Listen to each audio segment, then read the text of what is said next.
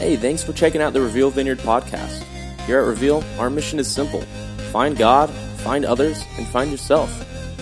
For more information, visit us online at revealvineyard.com.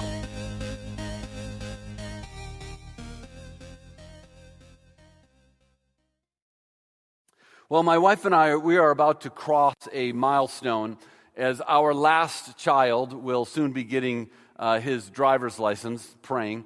Uh, and uh, this will not be a stage of life that I will miss. Now, if you have not yet had the blessing of teaching your children to drive, let me just encourage you brace yourself for the peace and tranquility that is coming your way of being in a 3,000 pound weapon driving down the road with children who think they know more than you, even though they've never driven. Uh, matter of fact, I think in our today's culture that Ford should consider coming out with a car, doing away with steering wheels, brake pedals, and just put an Xbox controller somewhere in the vehicle and have everything being, you know, flippers for gas pedals. It would just work better like that. It got me thinking in the other areas that a license is needed in order to do something uh, legally. Like you need a license to marry, a license to hunt or to breed animals. You need a license to build a house or to own a business, and a license to drive a car. And in some states, you need a license to own or carry a gun. Now, in some situations, a license is just, well, let's face it, it's just a legal shakedown by the government. But in other areas, a license uh, allows you to participate in something because a license says that you have met the absolute minimum standards required to participate in a task. And sometimes I wonder if we should require a license to be human. That at some point, I just, it makes me think that if, if at some point we should require a class and a test that shows that you have met the basic requirements to enter into society as a human. And that at the age of 13 or 15, that if you have not yet passed the test and acquired the license, we build a large 30 foot wall around someplace like Tucson and we ship everybody to live there. Because it seems that while we are human, we can easily fail at being human. Because we can be filled with all sorts of uh, uh, inhumane activities and hateful, and we can be bitter and dysfunctional and uh, psychotic and neurotic. And we are the only species that is in therapy because we do not know how to be what we've been created. There are no lions in therapy today saying, you know, I know they say I'm the king of the jungle, but I just don't feel it. I know what they say about me, and I know it here, but I don't know it here, right? There are no elephants looking at themselves at the, in the reflection in, in the watering hole saying, Does this make my butt look big? It just, it does not happen. We are the only species that is full of all sorts of dysfunction, a plethora of dysfunctions. Now, the biblical account of creation tells us that we were created unlike any other part of creation, that we were actually created in the image of our Creator, in the image of God. Now, think about that because it's remarkable. It's remarkable to consider that every human being on the planet, past, present, or future, in some way that I don't fully grasp, has an image, they are an image bearer of God. And then it makes me wonder why is it so hard for us to reflect that image of God back onto humanity? If you hold to the biblical account, which of course we do, uh, we have the answer to that. And the answer is that we are malfunctioning, that we are not operating out of our original design, that there is a brokenness that occurred in what the Bible calls sin. Now, the term sin is uh, historically an, an, uh, an archery term that means to miss the mark or to miss the dead center of the bullseye, which we could easily dismiss because today we could say, well, who really hits the mark every time? I mean, nobody is perfect. We all miss the mark, but it means much more than just missing the mark. Uh, it, it actually means to miss the mark, and hear this part, and to not share in the prize. The word denotes a failure or consequences in missing the mark. Think of a king gathering his archers and putting them into uh, some type of training, and, and those who did not hit the mark, they would be dismissed, they would be removed. And th- this idea, this idea of sin, refers to missing the mark of God's standards or breaking of God's commandments. this begins to show us the breakdown that has led humanity to its present position. It shows us our current course. The consequence of missing the mark, the consequence of this sin, is that there has now been a fracture in relationships, in all relationships. There has been a fracture between God and man or God and women. It's a result of missing the mark. The fracture occurred between creation and its creator. We are separated.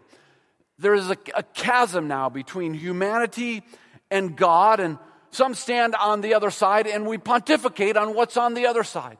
What is God like? And some would say, well, God isn't even on the other side. And they would tell you that there is no God, and they would then hate the God that doesn't exist, which I find odd.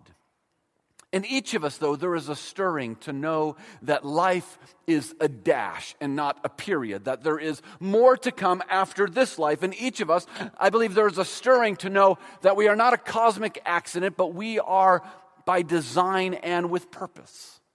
The second fracture that we see is there was a fracture between man, woman, and self, that we have, in one sense, turned on ourselves. It's because we are broken. It is the malfunction that has occurred when sin entered into the equation.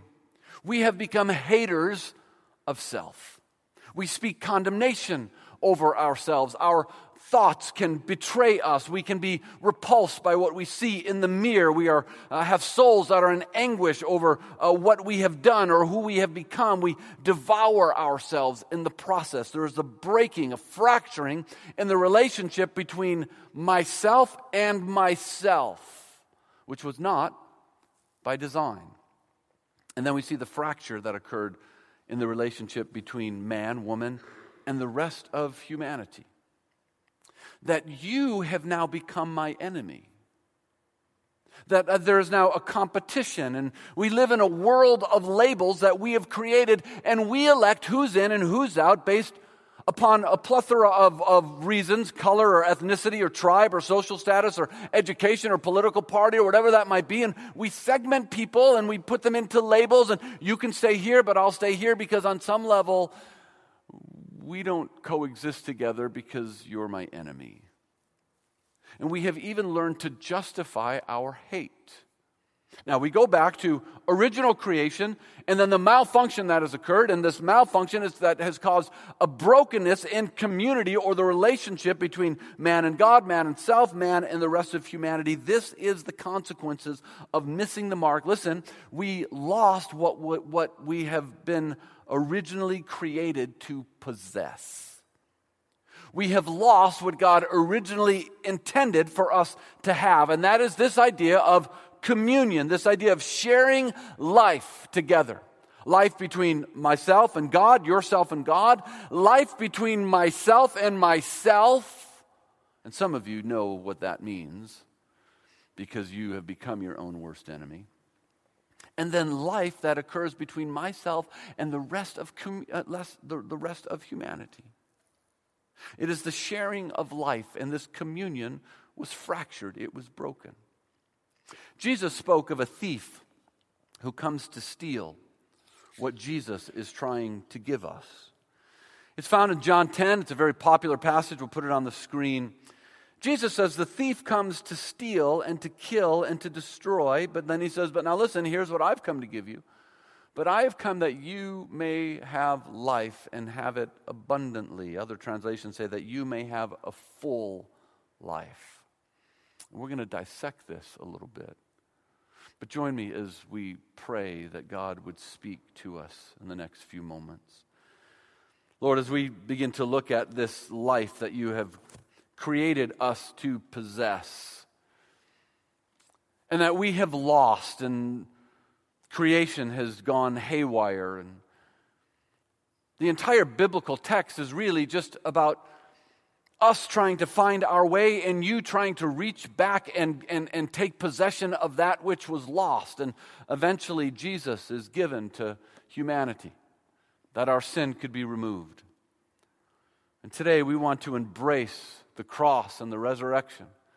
We want to embrace the forgiveness of sin and the the restoration of community in all three of those areas. And so we invite you to speak, Holy Spirit, clearly, break down barriers, and soften hearts and open minds. In Jesus' name, amen. The thief, Jesus says, comes to steal and kill and destroy. Now, catch what Jesus is saying. Somewhere out there is a thief who is looking for you and is looking for me. And Jesus says his purpose is simple to take what is rightfully yours or should be yours and leave you in poverty spiritual poverty, moral poverty, uh, emotional, relational poverty. Have you ever had someone steal something from you? Ever have someone break into your home? There is a violation that comes with that. We lived in an apartment complex earlier on in life in my early 20s, and it was not uncommon to come out of your apartment and find things missing from your car. Someone would steal the rims, or the radio would be uninstalled and removed, and sometimes the car would be gone completely. And Jesus tells us that there is a thief who is looking for you, and he desires to steal something far more important than your radio or your car. Now, if someone's going to steal from me, I'd like to know a couple things. If someone's going to steal from me, I'd like to know who it is. I'd like to know what they are trying to steal and how they plan to steal it in hopes that I can prevent it. And Jesus actually gives us more information earlier on in the chapter, but it's too long to put on our fridge, so we just put John 10 10 on our fridge and, and, that, you know, Jesus came to give us life. But he kind of breaks this down because anytime you read uh, scripture, read it in the context of what is being spoken. And Jesus elaborates on this. This John 10 10 is really kind of Jesus bringing his point to a close.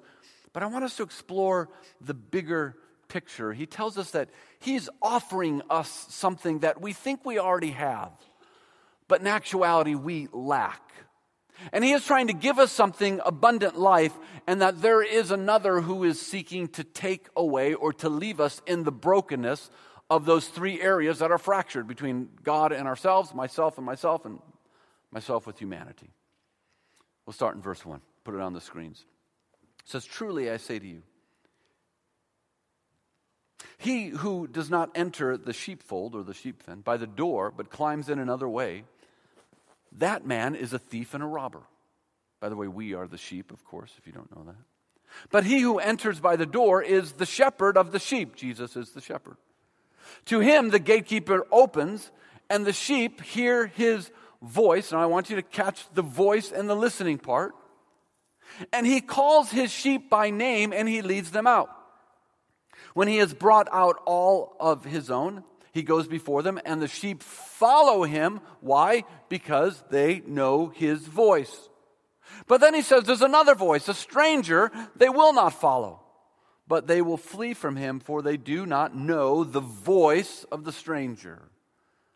This figure of speech Jesus used with them, but they did not understand what he was saying to them. So Jesus said to them again. Now he mixes metaphors. I know in uh, literature you're not supposed to, but Jesus can do whatever he wants. He's God. So now he comes up with something else. He says, Truly, truly, I say to you, I am the door to the sheep. All who come before me are thieves and robbers, robbers, but the sheep did not listen to them. I am the door. Anyone who enters by me, he will be saved and will go in and out and find pastures. And then he says, The thief. The other voice that is trying to lure you, he's saying, the thief comes to steal and to kill and to destroy, but I came that you might have life and have it abundantly. John brings us into this conversation where Jesus is saying, life is ultimately about voices that are buying for your attention and competing for your life. And he says, There is one voice that is a thief, and his voice lures and pulls and deceives, and he will take from you the very thing that the good shepherd is trying to give you again. And then Jesus says, Now hear me, hear me. Then Jesus says, Here's what he's saying The way to avoid following the thief's voice is by recognizing my voice. He said, The way to prevent the thief from taking from you that which you hold as most sacred is by recognizing my voice, the voice of the Good Shepherd. Do you have any voices in your head? This one of our hills we die on is no masks. So let me just tell you, I have all kinds of voices in my head. I have one voice that tells me I can and another voice that tells me I can't. I have a voice that says that I should, another one says I shouldn't, one that says sacrifice, the other one says no, be selfish. I have voices that I hear of things that were spoken over to me throughout, uh, over me growing up. I hear the voice of my father still ringing in my head, some positive, some negative. And I think what Jesus is saying is that it is his voice that silences the other voices that attempt to steal the life that he has come to impart to us again. And so the choice comes down to whose voice are you listening to? We see this in the creation narrative in Genesis. Maybe you know the story. God created uh, uh, humans and said, Any tree, it's all yours. You have run of the garden. Do what you will, but just out, out of this one tree, just stay away from it. Don't partake. And we failed in that. We sinned. We missed the mark. We missed the bullseye. And Genesis 3 7 is God encountering humanity for the first time after missing the mark. It says at that moment their eyes were opened and they suddenly, listen, felt shame at their nakedness. That's important. So they sewed fig leaves together to cover themselves. When the cool evening breeze uh, were, were blowing, the man and his wife heard the Lord God walking in the garden, so they hid from the Lord God among the trees. And then the Lord God called out to them, saying, Where are you? He replied, I heard you walking in the garden, so I hid. Listen, I was afraid because I was naked. This is the critical moment in human history where the malfunction occurs, when the breaking of community occurs. When community is fractured, Adam says, I heard you coming. Now, we don't fully understand what this means, but in some way, they knew the sound of God walking in the garden because there was no chasm. It was God and His creation. And there, there, was, there was this communion, there was a sharing of life that was going on. And this time, they recognized the sound of God walking in the garden. And for the first time, God became an object to be feared. This is the first sign that we see communion that was broken between man, woman, and God. Fractured. It was severed. But what God says next is pretty amazing to me.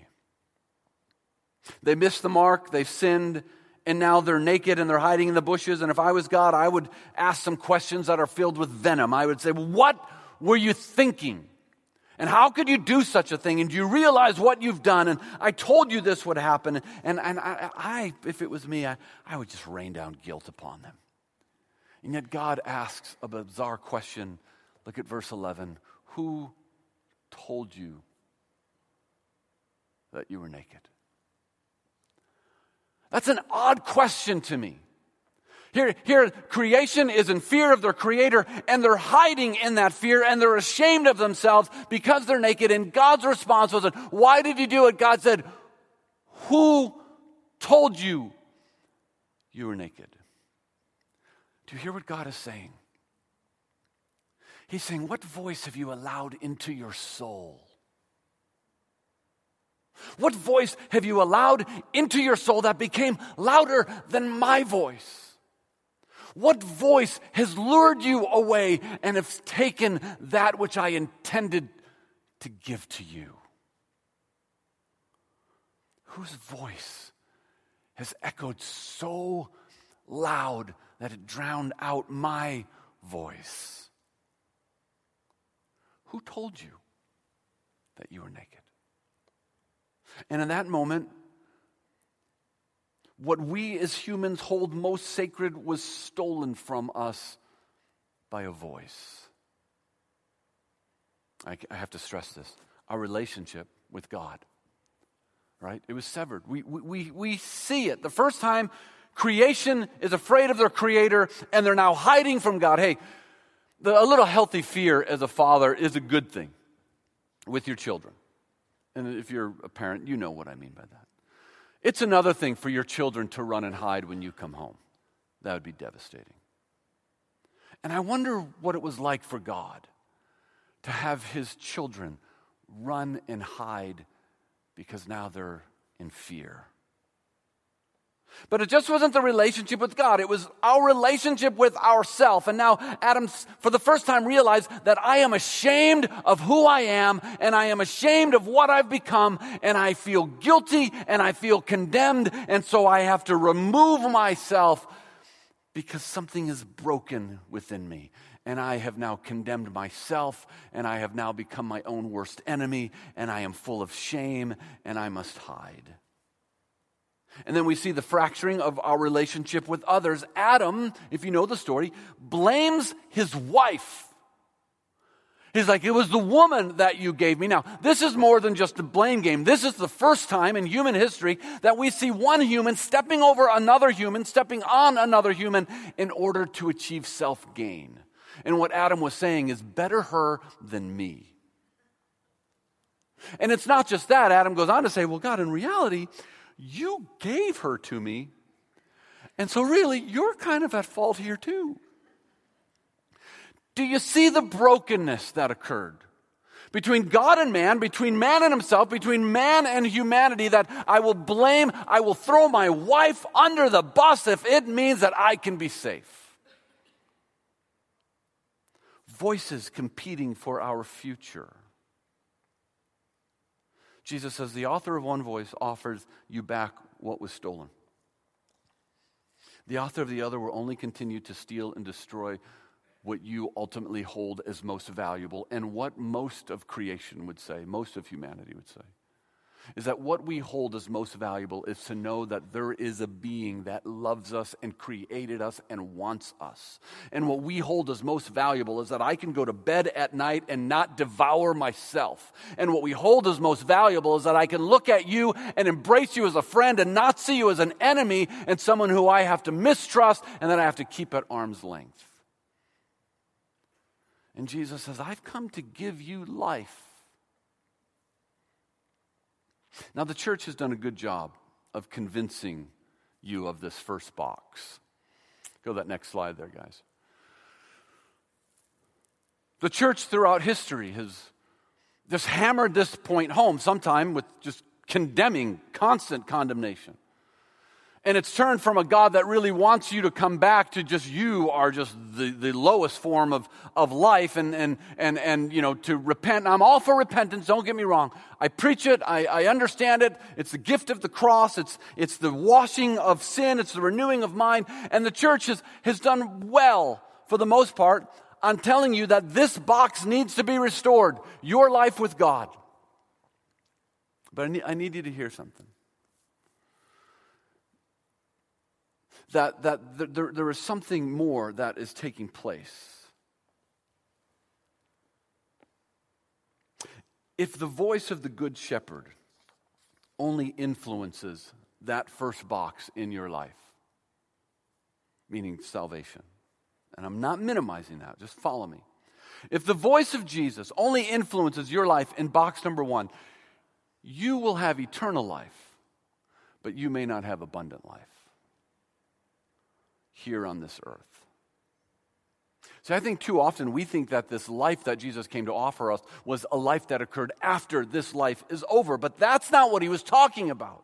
He was talking about that there is a fullness that should start today, that I begin to put things back together that were fractured and that were broken, and that I want you to have abundant life. Yes, it is completed later in a new life, but that you would begin to experience the life that I intended for you now. And here's my point. Here's my question. Here's what determines this life that Jesus has come to give us. Whose voice is influencing the other two areas of your life? Whose voice do you hear when it comes to who you are? And whose voice do you hear when it comes to how you respond to others? Because Jesus said, Look, I want to give you life, and that life is beginning to put things back together that were fractured and that were broken, the three areas that, that we would hold as most dear. But if the only voice that Jesus has access to is the first box, that, yeah, I've, I've, I've confessed my sins, but the other two boxes, he has no influence, someone's speaking to you in those other two boxes. And so, whose voice do you hear? Who told you you were naked? Who told you that God is angry with you? Who told you that God may love you, but He does not like you? And who told you that your past is too big for even God to handle? And who told you that even after embracing Jesus, that God still holds your sin against you? Who told you that you should question your salvation and not be confident that when this life passes that you will be embraced by God? Who told you that Jesus is not enough for you? What voice has entered into your soul that said, that said God really can't cover your past? It was too great. Who told you you're not forgiven? See, I think part of the problem, and as a pastor for a lot of years, Sometimes I see individuals who over and over and over and over and over again are wrestling with their past. And every time there's an altar call, their hand is going up because they, they've, they've, they've minimized the power of Jesus on the cross. Because, in some sense, we think that Jesus was just a slightly better version of us. And so, if he was a slightly better version of me, his death on the cross really can't be all atoning and all covering, but we miss it. And the voices start to get in and they start to whisper and they start to steal the life that Jesus has come to establish. Who told you you were naked in your relationship with yourself? Who told you? Who told you that shame is going to follow you the rest of your life? And who told you that your past will define your future? And who told you that you're not good enough or smart enough or good looking enough or, or educated enough? Who told you? What voice have you allowed into your soul that told you you will never amount to anything? Who told you you're lazy? Who told you that you're going to turn out just like your mama, who was just like her mama, who was just like her mama? Who told you to hate what you see in the mirror? And who told you that you will never measure up? And who told you that the voices will never stop condemning you? And who told you that you can never be at peace with who you are? And who told you when you look in the mirror that you're not a cre- that you're not a created masterpiece by God? And who told you? Who convinced you that you can never be what God's called you to be? Who told you that you're not worthy of love and acceptance. And Jesus says, If you hear my voice, allow my voice to begin to, to squelch the other voice that seeks to keep you in a place of poverty. Who told you you were naked in that final box? Who told you to assign labels on other people? Who told you to hate what is different? Who told you to blame everyone else for your situation? And who told you that white is right? And who told you that certain lives matter than other lives? And who told you to look down your nose on those who are different or those who have different beliefs than you and to, to hate and to judge and to separate? Who told you that they are your enemy? And we've been talking about community for several weeks and the importance, of having other people in our lives who make us better. We've been talking about the importance of having people in our lives that strengthen us spiritually and the importance of having someone who will speak truth to us even in the difficult situations. We talked about how community is, is uh, what it should look like in the church because spiritual growth is best when it is a group activity, a group project.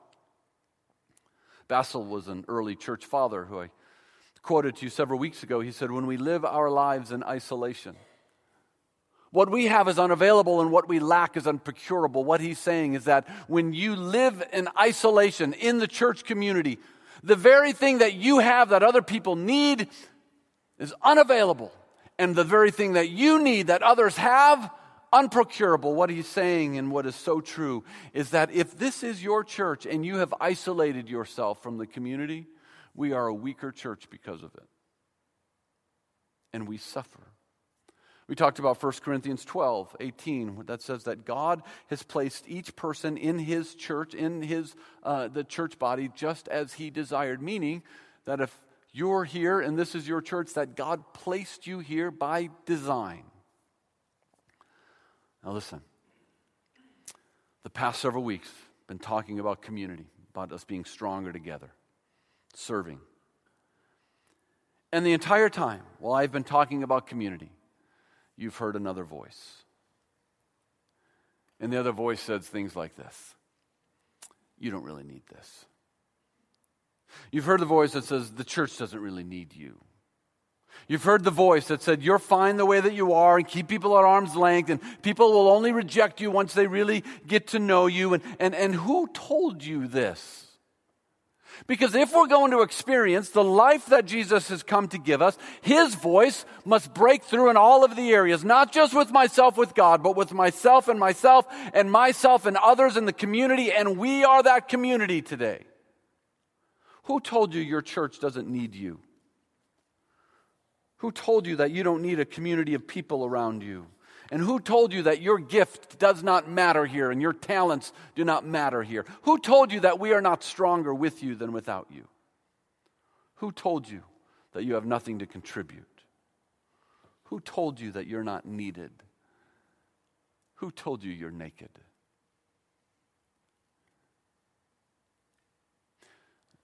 life is being extended to us. And today, if you have heard those voices and have said those things over yourself, I would encourage you to take a step back in either any of those boxes and ask yourself, who told me I was naked? The way that God ultimately clothes us is by clothing us with Himself. And it's really from the inside out.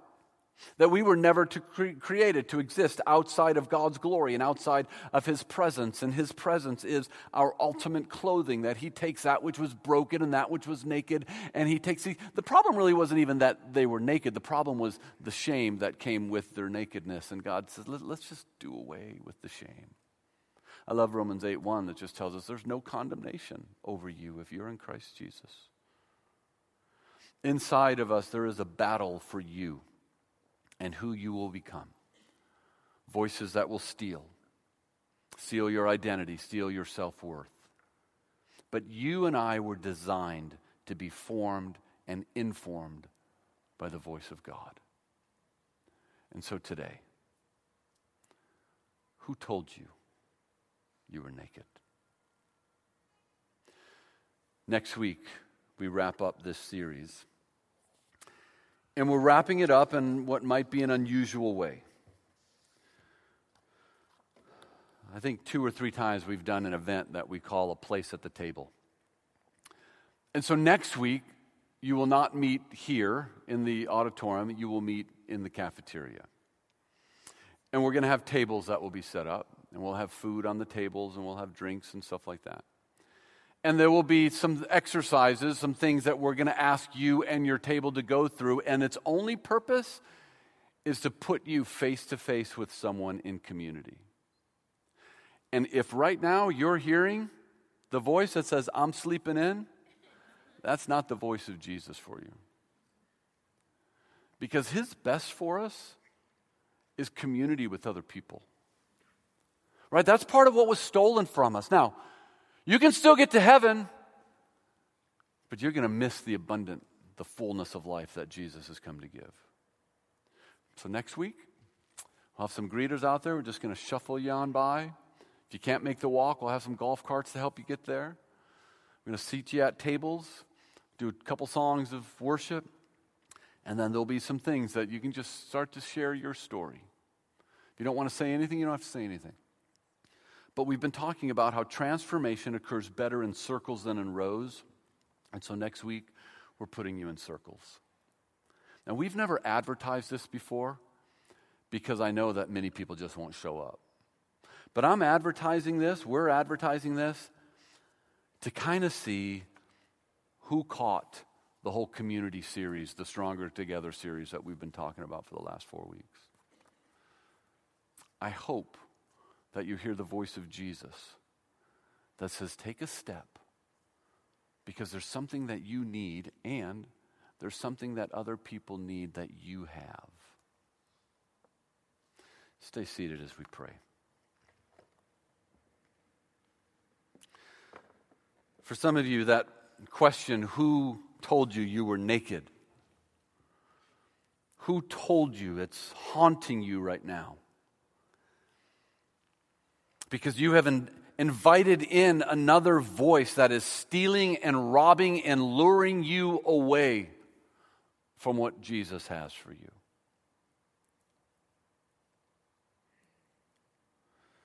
And today, the best decision that you can make is to embrace the voice of Jesus. The best decision that you can make today is to submit yourself to the lordship of Jesus. The best decision that you can make today is saying, I will no longer be led by any other voice but yours. Can you make that decision today? Maybe you've never made that decision. And maybe today is your first time. Maybe today is the first time that you realize that, that, that you have been robbed and stolen from. And Jesus wants to start to put things back together.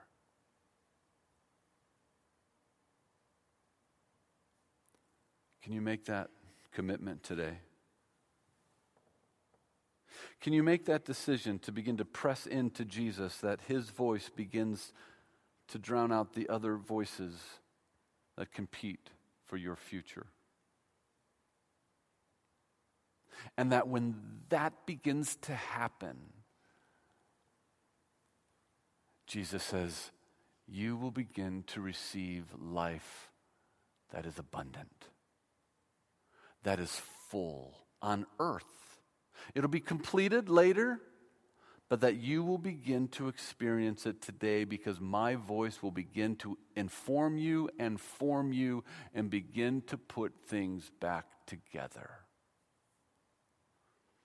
I pray that over our church family. I pray today that those who have heard the voice about community and that they haven't gotten involved in community. I pray today that they would hear your voice that, that urges them to find other people to begin to do life with, and that they would take a step and serve somewhere in this church and volunteer and give of themselves and receive from others. It's all part of the abundant life that you've come to give us, and yet we have segmented and fractured ourselves into so many pieces that we keep you away and do not allow you to repair us. And so today I ask that you would begin to put us back together in all of the areas that are most valuable and important to us. I bless you in this reveal that you would hear the voice of Jesus, and his voice would squelch the other voices that have stolen from you today.